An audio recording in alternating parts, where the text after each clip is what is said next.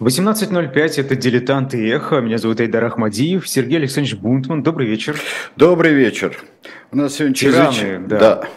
У нас сегодня чрезвычайно интересный персонаж, и мы, наверное, тем закроем более-менее историю Венгрии и, и, может быть, даже почти историю Центральной Европы двадцатого века. Потому что у нас сегодня... адмирал, вице-адмирал, ха-ха-ха, венгерский адмирал, первое, что приходит на ум, это, это адмирал Хорти. Хорти, Миклош Хорти, это действительно очень интересный персонаж, и если на него посмотреть, вот сейчас у нас будет его... такая зрелая фотография, сейчас стоит ему надеть фуражку, он будет похож на Колчака. Он от, Кстати, да. Да, такое же вот как вот отточенное лицо, суховатое лицо, особенно в молодости, такой в ранней зрелости, похож на Колчака. По его судьбе он чем-то напоминает, нам напомнит, особенно во Вторую мировую войну, напомнит маршала Петена. Так что здесь э, и многие, кстати, исследователи сходятся на том, что они выявляют некоторые типологии авторитарных правителей между двумя войнами. И во многом э, эти правители были вызваны вот этим межвоенным, э, межвоенной непонятностью, э, переформированию коалиций, которые с, сложились перед Первой мировой войной. Результаты Первой мировой войны – это Версальский договор, Трианонские соглашения, которые оказали невероятное совершенно влияние на всю карту Европы и на политику Европы. Ну, давайте а вы посмотрим. Имеете в виду схожесть этих авторитарных режимов? А, они, появилось несколько типов авторитарных режимов. Такие, если мы идем в крайний режим, как гитлеровский, нацистский режим, появились режимы, которые пытались пытались наладить свою новую государственность, потому что это утрата старой, утрата старой территории большой в чем-то. Это скорее у немцев утрата величия и утрата вот такой вот невероятной державы, а Австро-Венгрия это раздробление тоже Великой империи, которая сложилась очень давно, и она, она, может быть, даже в большей степени священной Римской империи, наследница германской нации, чем, собственно, новоявленная Германская империя второй половины девятнадцатого века. И вот эти попытки создать, ну, часть Российской империи тоже, отложившаяся, получившая или вновь получившая, как Литва или Польша, независимость, пытаются определить свое и наследие свое, и пытаются как-то оградиться от тех остатков или действительно гигантских великих держав, которые остаются в Европе. Миклош Хорти родился в тысяча восемьсот шестьдесят восьмом году. Он младше Петена на двенадцать лет, но все равно он не молодой человек, когда вступает в Венгрию, оказывается зажатой между несколькими державами и вступает во Вторую мировую войну. Но до этого он из хорошей аристократической вполне семьи, Миклош Хорти. И он выбирает себе военную карьеру, но не просто военную карьеру, а военно-морскую карьеру.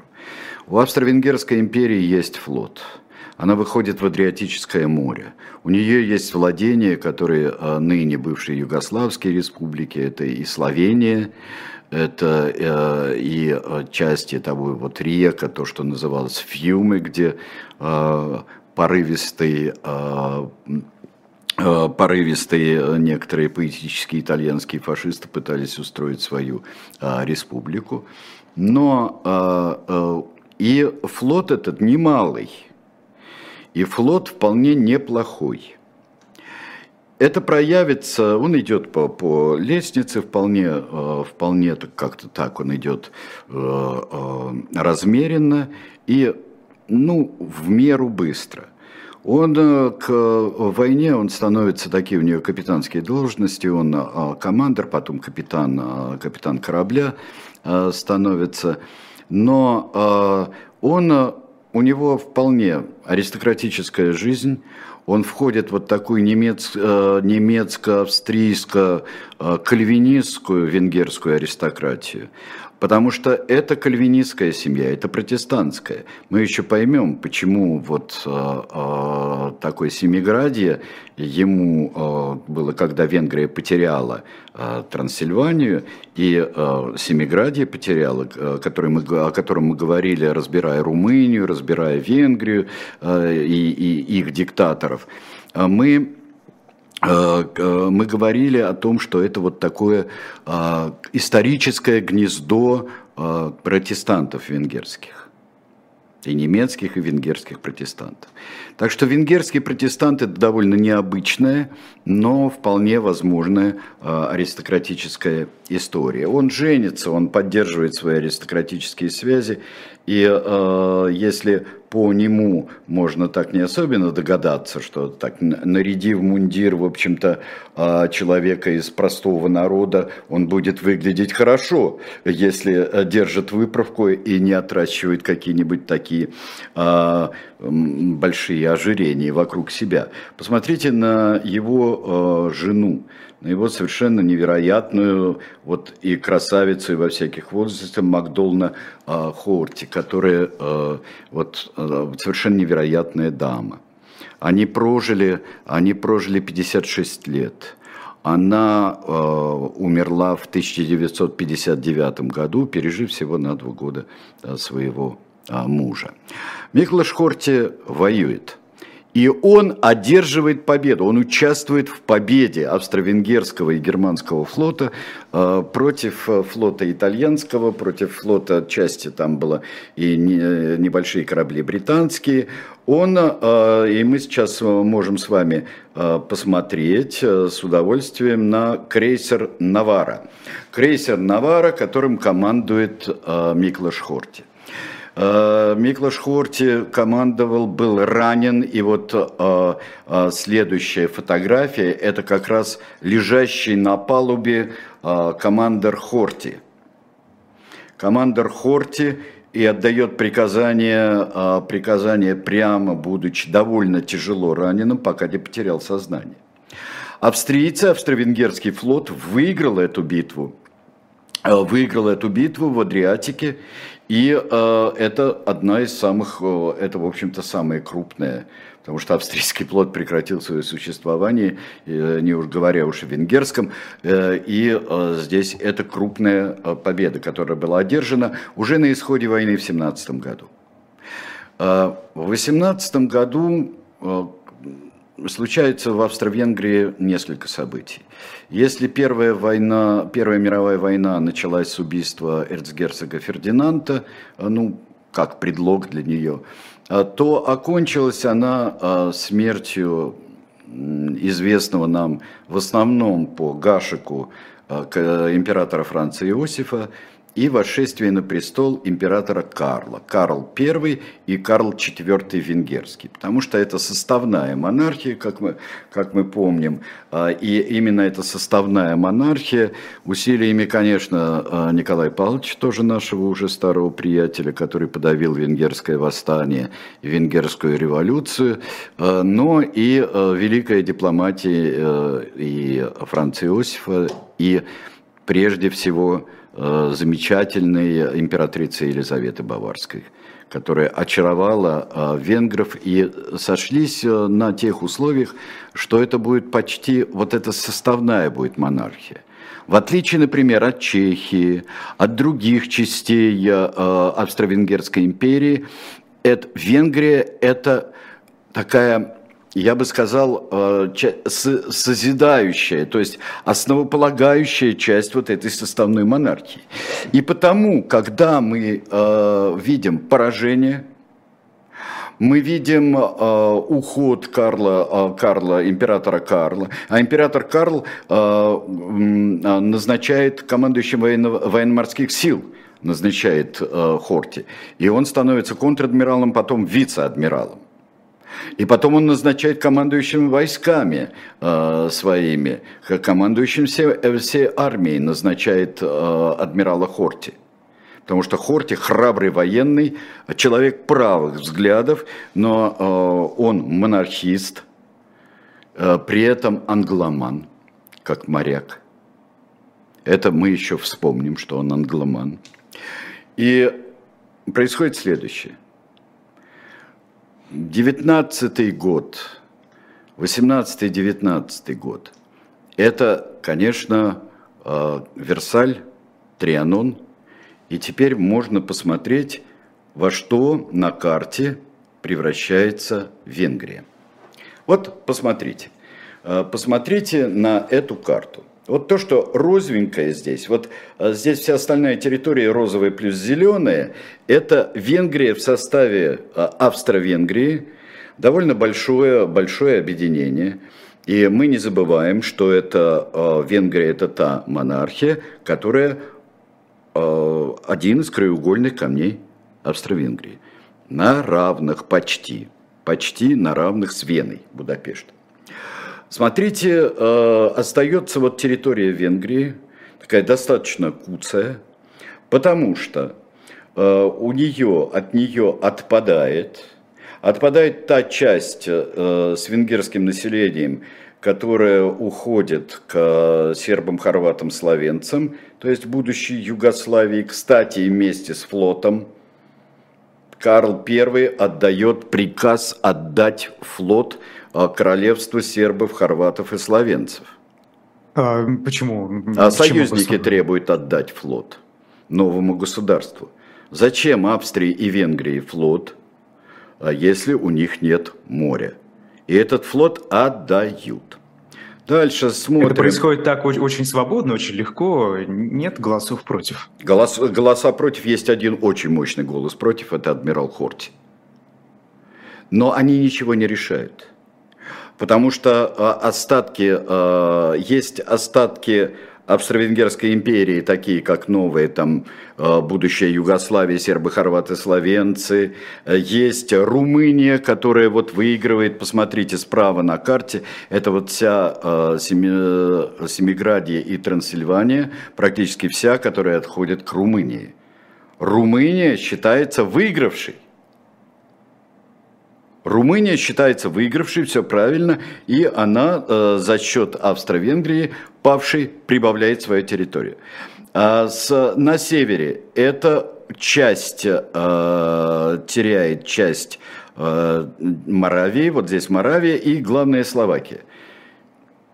Теряет выход к Карпатам, собственно, почти что теряет, да и совсем получается. Да, нет, совсем, конечно, теряет выход к Карпатам. Мы видим, что э, потери невероятные территориальные. Две трети довоенной территории. Что же случается? Кто поднимает флаг э, отвоевания, отвоевания э, своих земель? Это вовсе не правые, не Хорти и даже не какие-нибудь скрещенные стрелы, будущие фашисты и всевозможные правые и формирования. Это делают коммунисты. Это Бела Кун и все остальные, э, и все остальные, они производят вот социалистическую революцию в Будапеште, они совершают ее под флагом объединения, под флагом обретения потерянных венгерских земель. Хотя мы вот на а карте... скажите, это просто присвоение тезиса, или это действительно искренний порыв, и это действительно, вот, скажем, цель их работы? А это...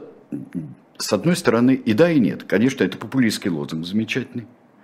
Конечно, это установление такой коминтерновской, вполне э, Венгерской Советской Республики, что и было сделано.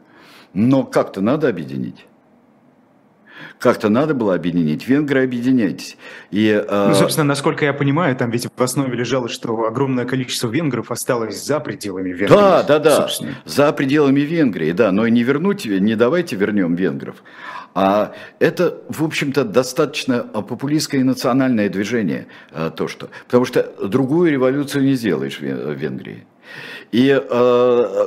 когда получилось, что у них нет никаких средств и способов для того, чтобы, мало того, что присоединить, присоединить территории, но и для того, чтобы удерживать власть во всей Венгрии, вот этой куцей отрезанной Венгрии.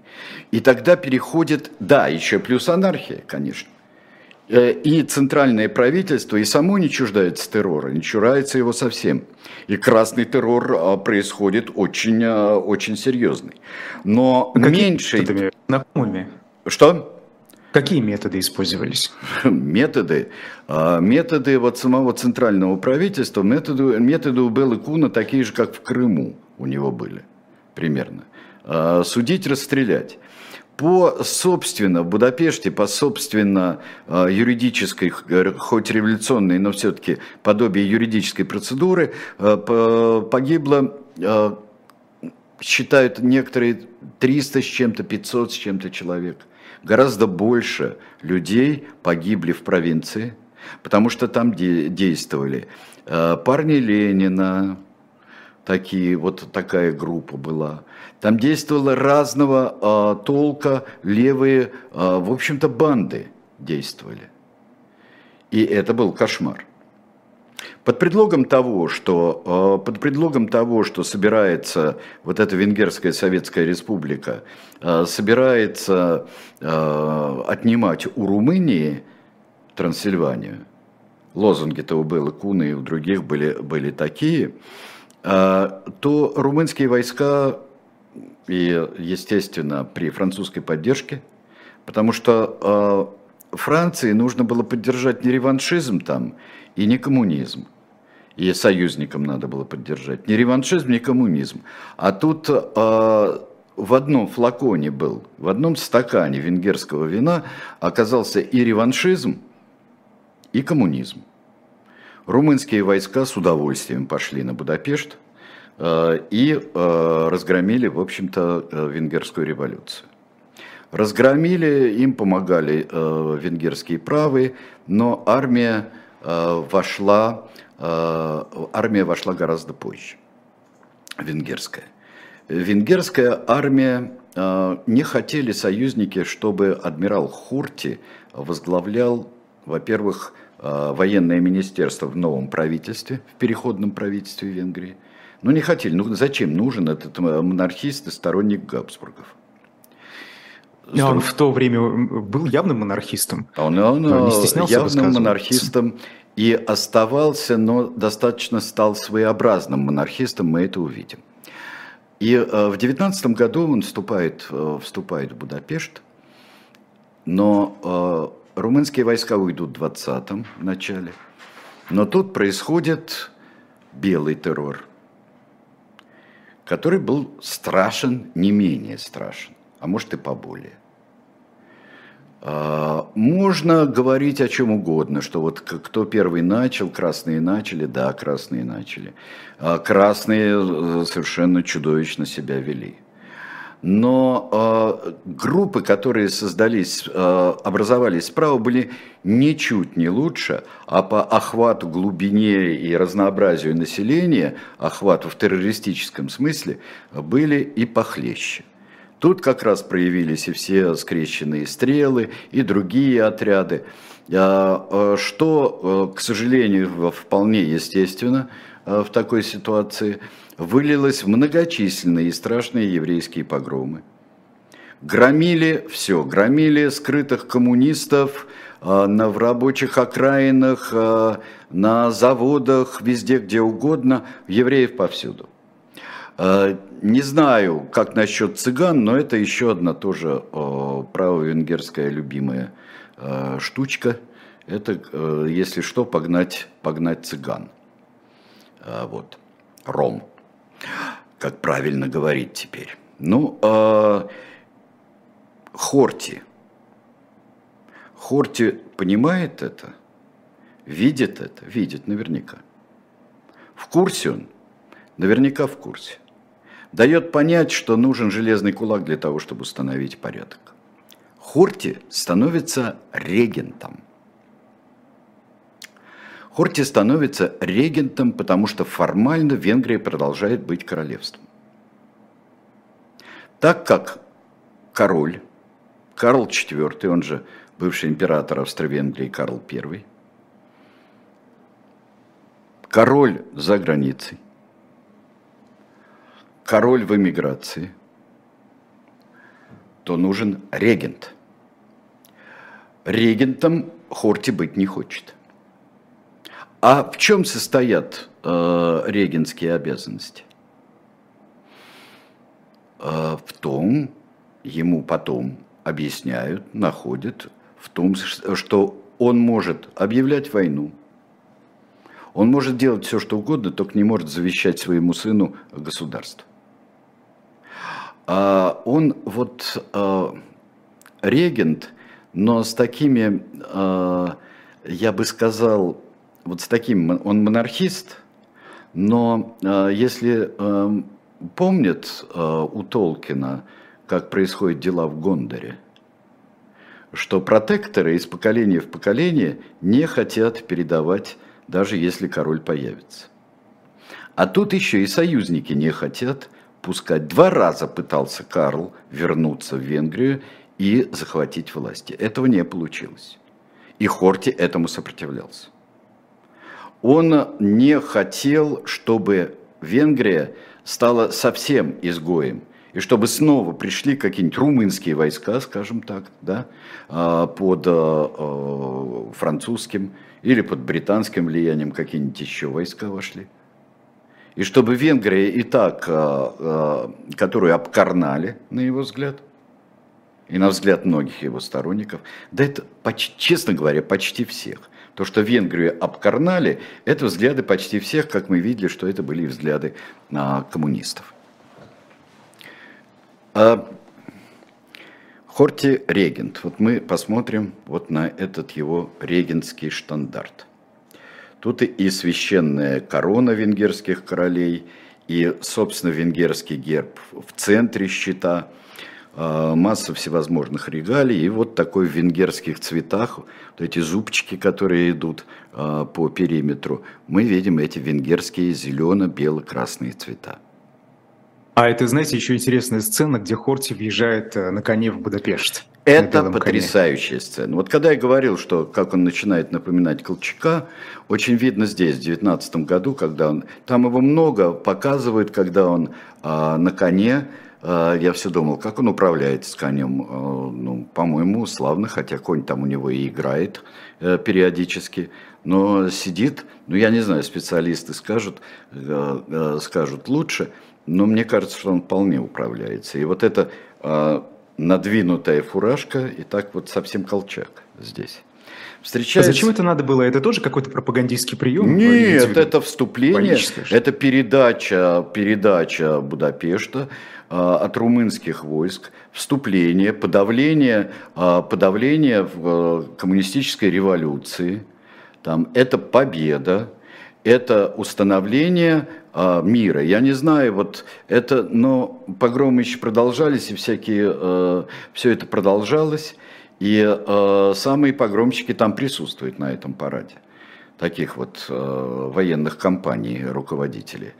Э, ну, собственно, тамошние. Это подведение черты. Это подведение между черты. Прошлым, да. Смутой. И вот, э, и это передача и регенских полномочий, и это принесение присяги. Просто когда Хорти был против того, чтобы стать регентом, но он, узнав, что регент может все, кроме того, чтобы завещать свою, свою короноваться, во-первых, и завещать свое королевство, королевство своему сыну. Хотя сын его становится впоследствии вице-регентом. Его сын Иштван Хорти. Отдельная история тоже. У него было э, два сына, э, Иштван Хорти и э, Миклош э, Хорти-младший. Сергей Александрович, а кому это нужно было? Зачем ставить, называть его регентом, если можно, ну, просто Карла смахнуть с трона и, собственно, без регента и просто а, обычным королем Хорти назвать? Так как это мы имеем дело с формой авторитарного режима. Нужен был отец нации, как маршал Пилсудский. вот такие, как маршал Пилсудский. Вот в Румынии соседней есть король, какой-никакой король, и там наш, наш тоже еще один наш друг Антонеску там вот правил. В Югославии короли из династии, вот из королевских династий, там то той, то этой, он существует уже довольно давно, просто Югославия, Сербия получает еще несколько, несколько земель балканских, и вот поэтому образуется королевство СХС, затем королевство Югославии. Здесь происходит такая своеобразная форма. Венгрия – монархическая страна, вполне, но монарх Габсбург, Габсбург его не разрешают, во-первых, а во-вторых, не пускают, но и в принципе как-то нужно быть современной страной сейчас, и это немножко не тот человек Карл Габсбург, не зря папа Иоанн Павел второй завершил процесс его беатификации. Карл не реваншист. Он не хочет, он вот давайте мы будем мирно дружить со всеми окрестными народами. И, в общем-то, он такой европеец, как его знаменитый сын Отто, депутат Европейского Европарламента, один из моих любимых героев. И он не подходит такому режиму. Здесь нужна, во-первых, железная рука, чтобы поддерживать баланс. Как мы видим, что у королей румынских этого не получилось. Как они не пытались поддерживать баланс сил.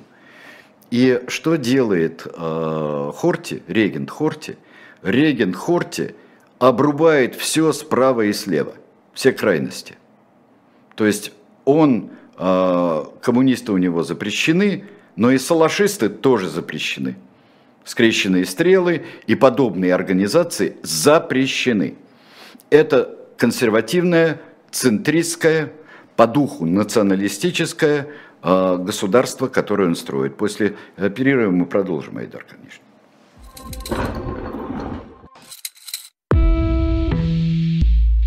Вы лучше других знаете, что такое хорошая книга. Мы лучше других знаем, где ее можно купить. Книги на любой вкус с доставкой на дом. Интернет-магазин «Шоп Дилетант Медиа».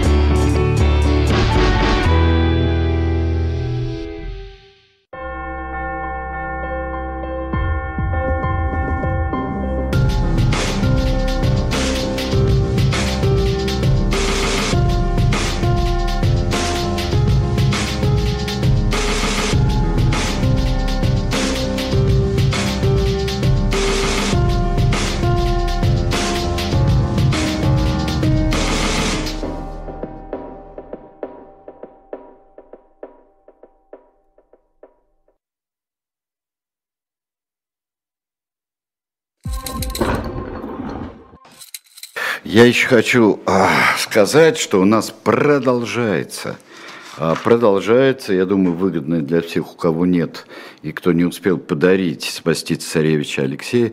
Я, например, таких людей недавно видел, которые узнают о третьем, четвертом нашем томе из серии «Спасти» комиксов.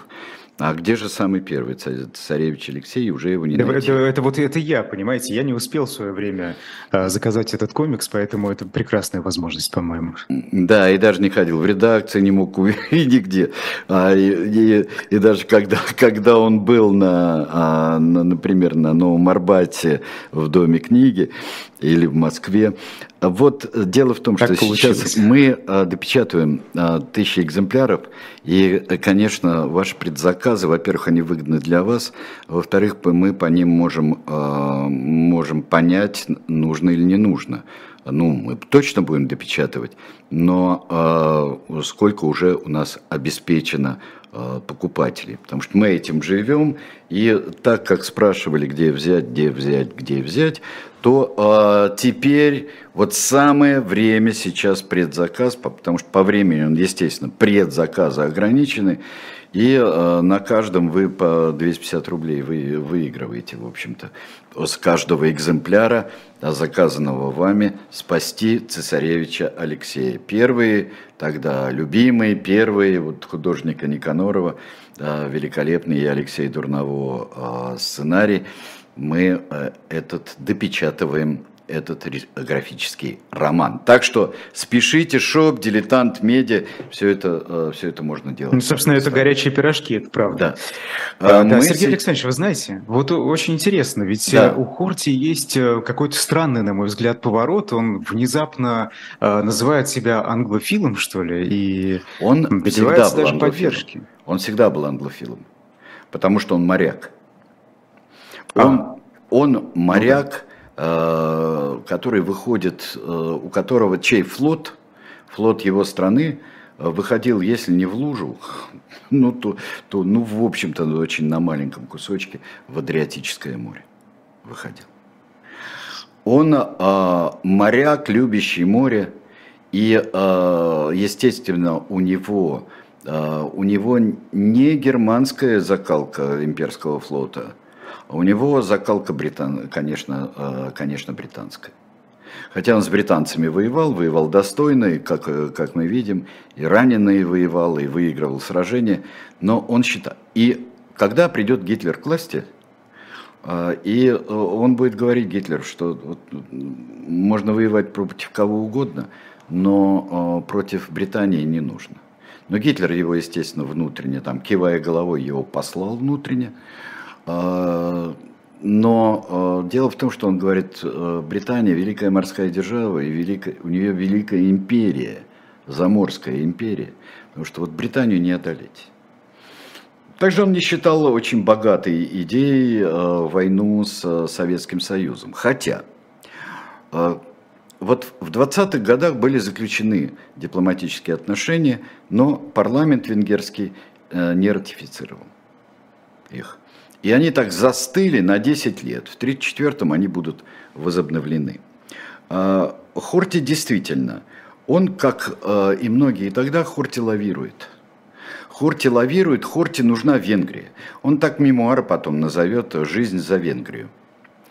И да, ну, ну это понятно, да. Конечно, и это понимает Гитлер. Им все будут пытаться, пытаться вертеть вот этими... вертеть этими державами среднеевропейскими. И, кстати говоря, вертеть не вертеть, но во всяком случае дипломатия середины тридцатых годов, конца двадцатых и до второй половины тридцатых годов, советская дипломатия, она дипломатия Литвинова, так прямо скажем, а не, а не ЦК ВКПБ, дипломатия Литвинова стремилась, во-первых, к коллективной безопасности, понимая все, что нужно изолировать Гитлера, и к установлению нормальных отношений с соседями, со всеми, из Центральной Европы. Мы знаем, усилия были литвиновских дипломатов в Румынии, мы это подробно говорили, когда речь шла об Антонеску, но в Венгрии это тоже не зря. Туда посылают одного из литвиновских друзей, настоящим послом, потому что до этого посол был по совместительству в Австрии и Венгрии, когда установились отношения. У нас очень смешно было, у нас посол в Австро-Венгрии фактически был в части тридцать четвёртого года, но осенью тридцать пятого года назначает, mm-hmm. назначается туда, переводится из Норвегии Александр Артемьевич Бегзадян, брат моего деда. Поэтому я там ситуацию, в общем-то, знаю, и мне до адмирала Хорти одно рукопожатие, поскольку э, э, верительные грамоты он вручал, вручал адмиралу Хорти, полпред СССР Венгрии, э, в э, декабре тридцать четвёртого года. А с вдовой Александра Артемьевича Бегзадяна меня знакомили, когда я был маленький. С тетей Маней, как это называлось. Вот. Так что у меня одно, одно, в общем-то, рукопожатие, одно звено. Это не значит, что я Сергей очень люблю Хорти. Да. Вы, вы знаете, вот про, про дипломатию того времени я сейчас читаю великолепные воспоминания. Это дневник американского посла Джозефа Дэвиса «Миссия в Москву». Хороший. По-разному можно, я думаю, относиться, да, но, понятно, там такой уклон немножечко чувствуется. Но это очень интересно посмотреть на все, что происходит а, на да. поле дипломатическом. И вот я да, в юбилейный пять тысяч семьсот тридцать второй раз я рекомендую всем почитать книгу, которая по-русски называется «Дипломат Сталина». И э, эта книга, это исследование французской, э, французского историка Сабин Дюлен. Это очень-очень хорошее и великолепно документированное э, издание. Но вернемся, кстати, к американскому послу. Хорти, когда мы до перерыва э, говорили о том, что Хорти отсек левое, отсек правое, Хорти поддерживает мир. Будучи, в общем-то, таким аристократическим, аристократическим антисемитом, ну, таким вот, как vocal, как его назвали здесь, ну, словесный, скорее, то до поры до времени он не приветствовал, хотя по настоянию очень сильной Германии,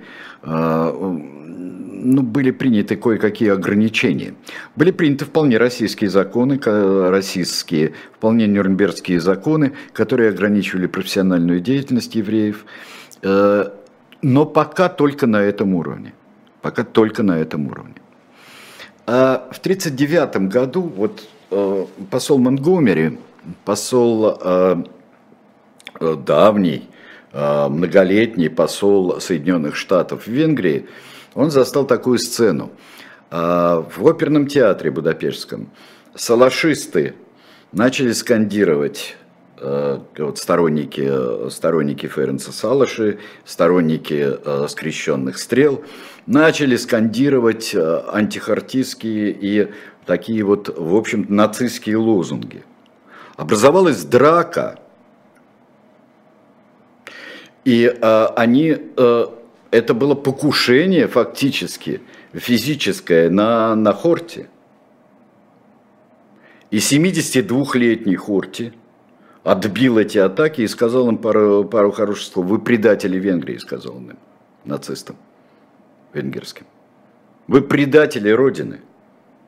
И э, мощный, э, мощный, физически крепкий э, Хорти э, сам схватил одного за, за воротник и долго держал одного э, из э, э, салашистов.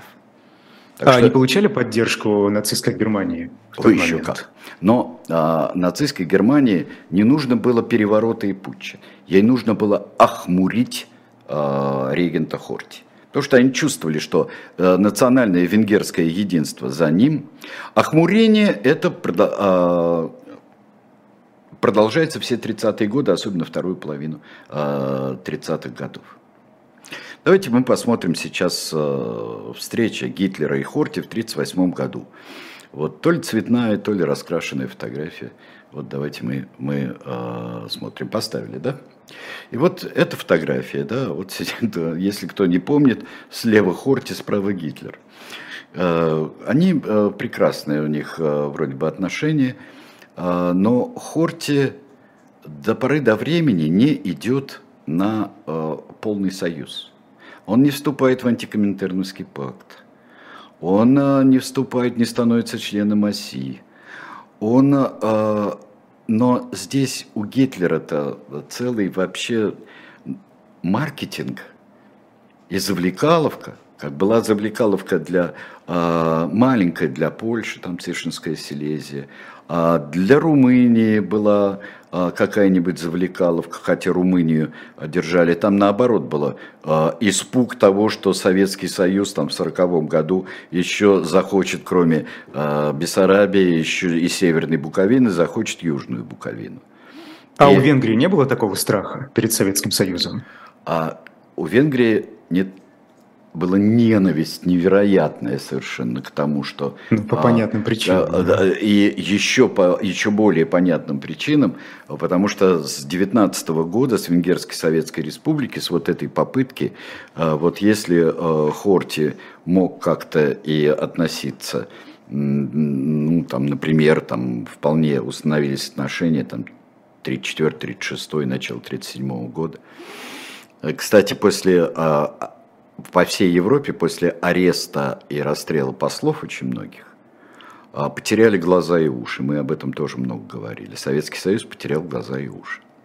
Так вот, так как многие страны Малой Антанты или Восточной, Юго-Восточной Европы, они, в общем-то, не до конца представляли себе, что в тысяча девятьсот тридцать девятом году вот экспансия Советского Союза происходила сведомо и с одобрения, и по соглашению с Гитлером проходила. И поэтому они считали, что вот Гитлер только сдерживает Советский Союз, сдерживает, а то бы те вот рванули. Здесь не пугало. Здесь, например, существует с помощью, предлагал помочь войсками в Чехословакии в судетском кризисе. Хорти не помогает. Ну ладно, не помогает, сами справимся. Затем, когда уже Гитлер оккупирует всю оставшуюся Чехословакию, Хорти получает свой кусок торта. Он получает Рутению, он получает, проводится арбитраж, венский арбитраж один, арбитраж два. Он получает часть Словакии и он получает часть Трансильвании. То есть здесь это пряник, пряник, пряник. Ну давай, давай, давай, давайте, адмирал, вперед, давайте, поддерживайте нас во всем. Не поддерживает, не поддерживает особенно брезгливо, вот будучи вполне таким далеко от юдофила, скажем говоря, скажем так, Хорти не поддерживает вот эти эксцессы, депортации, и более того, когда выяснится, что это полное уничтожение. Об этом узнали после, в сорок четвёртом году, после побега двух словацких евреев из Аушвица, тогда узнали обо всем. Им же еще не верили долгое время. Им не верили, но это протекло туда, через Словакию, это ушло к, к союзникам. И когда так не так... Но давайте-ка, и в особенности уже во время войны, давайте-ка мы э, будем подальше от этого стоять. И письма, которые э, пишет Хорти. Вы проводите политику, вы проводите политические акции, э, которыми я недоволен. В особенности это касается депортации евреев, которые сопровождаются большей жестокостью, э, чем э, это делают немцы. Это было письмо? Да. Это было письмо а, Хорти. Дата, дата. Э, по-моему, это сорок третий или сорок четвёртый год. Вот это уже когда все началось. Да, он сдавал, да, правительство Хорти сдавало. Ему говорят, отдай мне все, всех своих евреев. Это не Антонеску, которые, о, они нам еще платят, да? Да. Или, или а, Тиса, который в Словакии. Здесь... Нет, нет, он стоит, он пытается стоять, отступает, отступает. Еще была травма такая. Дело в том, что двадцать седьмого числа, двадцать седьмого июня сорок первого года Хорти, Венгрия объявляют войну СССР. Отношения рушатся. Бегущие, пытающиеся спастись евреи, высылаются назад. Бойня в Каменец-Подольском. В Каменец-Подольске бойня, которая... Это была страшная вещь. Тут же э, Хорти делает шаг назад.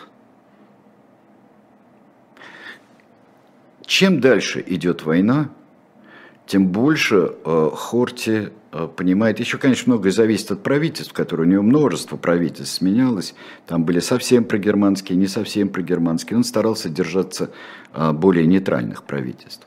Э, чем дальше продолжается война, тем, тем гаже становится э, у Хорти на душе, потому что он понимает, это, это все кончится очень плохо. В сорок втором году погибает его сын. Погибает Иштван Хорти. Он вице-регент, но он пилот, он, он военный летчик. И он погибает. А где, где погибает? На одном из фронтов. Я не, я не помню точно где, mm-hmm. точно где, но он погибает. Его самолет разбился. Был подбит, по-моему, и разбился. В всяком случае, это как-то изменило отношение Хорти ко всему? Это усугубило его. Он, он уже был, в общем-то, он понимает, что сейчас вот эти приобретения верят, что спекуляция идет. Что идет обольщение, спекуляции. Сергей Александрович, а вот та британская поддержка, которая до оказывалась, ее уже в этот момент, ну, естественно, конечно, ее нет. пока нет, хотя он ищет пути, начиная с тысяча девятьсот сорок второго года, он ищет пути связи с союзниками. А, а какие пути, например? Пути. С сорок третьего он начинает искать возможности, вот мы, заключение с Западом. Он не хочет вязаться с Советским Союзом, связываться. С западными союзниками заключение сепаратного мира. Тот же самый его друг Монтгомери очень много делает, пытается сделать, посол Венгрии, американский. Он пытается вот наладить эти связи. Это очень настораживает Гитлера. И в сорок четвёртом году, в начале, в марте сорок четвёртого года, под предлогом совещания, решения вопроса там пленных, вопроса помощи и еврейского вопроса, естественно, как без него, вызывают Гитлеру, приглашают адмирала Хорти. Там, кстати говоря, Хорти, но Гитлеру было наплевать на это дело. Ему удалось отбить несколько десятков тысяч, если не сотню тысяч э, евреев. Вообще было больше пятисот, э, да, даже больше, восемьсот, около восьмисот тысяч евреев было в Венгрии. Осталось двести с чем-то после, э, после войны. Но это была э, ловушка для Хорти. Потому что его туда заманили, а пока его заманили, произошла операция «Маргарита». И фактически было назначено правительство, которое было необходимо Германии, и фактически был назначен гауляйтер. Но это еще не конец. Это еще не конец, потому что Хорти пытается вести свою политику. Он навязывает премьер-министра, которого, вот, не того, которого хотят немцы, а навязывает своего, близкого немцам, но не настолько. Он все время сокращает э, число. Он добился того, что э, Эйхман э, был отозван из, из Венгрии. А Эйхман руководил, как только началась операция «Маргарита», и немцы вошли э, туда, Эйхман руководил отправкой в Аушвиц, отправкой венгерских евреев. Здесь, конечно, был насторожен Гитлер еще тем, что произошло в, в Италии до этого. А тут в августе король Михай арестовывает Антонеску, и Румыния заключает сепаратный мир с Советским Союзом и с союзниками. И тут другая операция, которая называется «Панцерфауст», происходит. Операция «Панцерфауст» заключается в том, что э, замечательный делатель всех таких операций Отто Скорцени, э, Отто Скорцени похищает другого, второго сына, э, Миклоша э, младшего, похищает его, э, факти- берет его в заложники. И поэтому э, Миклош Хорти-старший соглашается, чтобы Скорцени отвез его в Баварию в заключение, под арест. Его отвозят под арест. А в, уже никаких правительств не нужно. И вот фотографии, которые мы сейчас увидим, мы имя этого человека произносили очень часто, это, это Ференц Салаши. Вот Салаши у нас следующий. Салаши – это скрещенные кресты, э, скрещенные стрелы э, при, э, при э, к Хорти. Он их сдерживал, он их запрещал, несмотря на поддержку Гитлера. И начинается все то разнузданное, которое, вот если вы перечитаете книгу о Валенберге, которую э, корпус издал, вот это... Э, и э, начинается абсолютно разнузданный террор э, и истребление, в первую очередь, евреев э, и всего, что могло бы э, быть самостоятельным в Венгрии.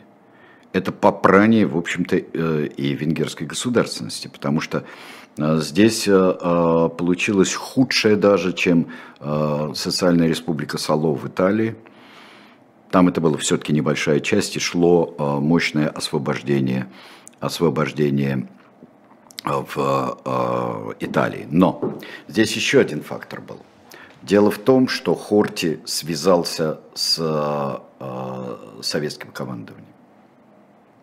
Он связался и был готов заключить мир. Был готов повторить ту операцию, которую провел у себя э, король Михай в Румынии. Он был готов это сделать, существуют документы. Не получилось, он не успел.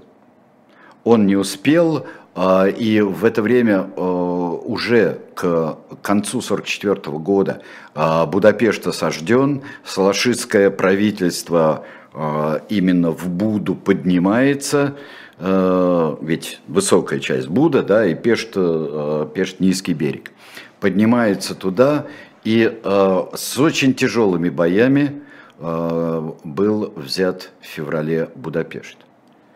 Если бы Хорти успел, то будь там какое правительство после войны, наверняка коммунистическое, но была бы медаль за освобождение Будапешта, а не за взятие Будапешта, в конце концов. Была бы. А Хорти попадает а, союзником.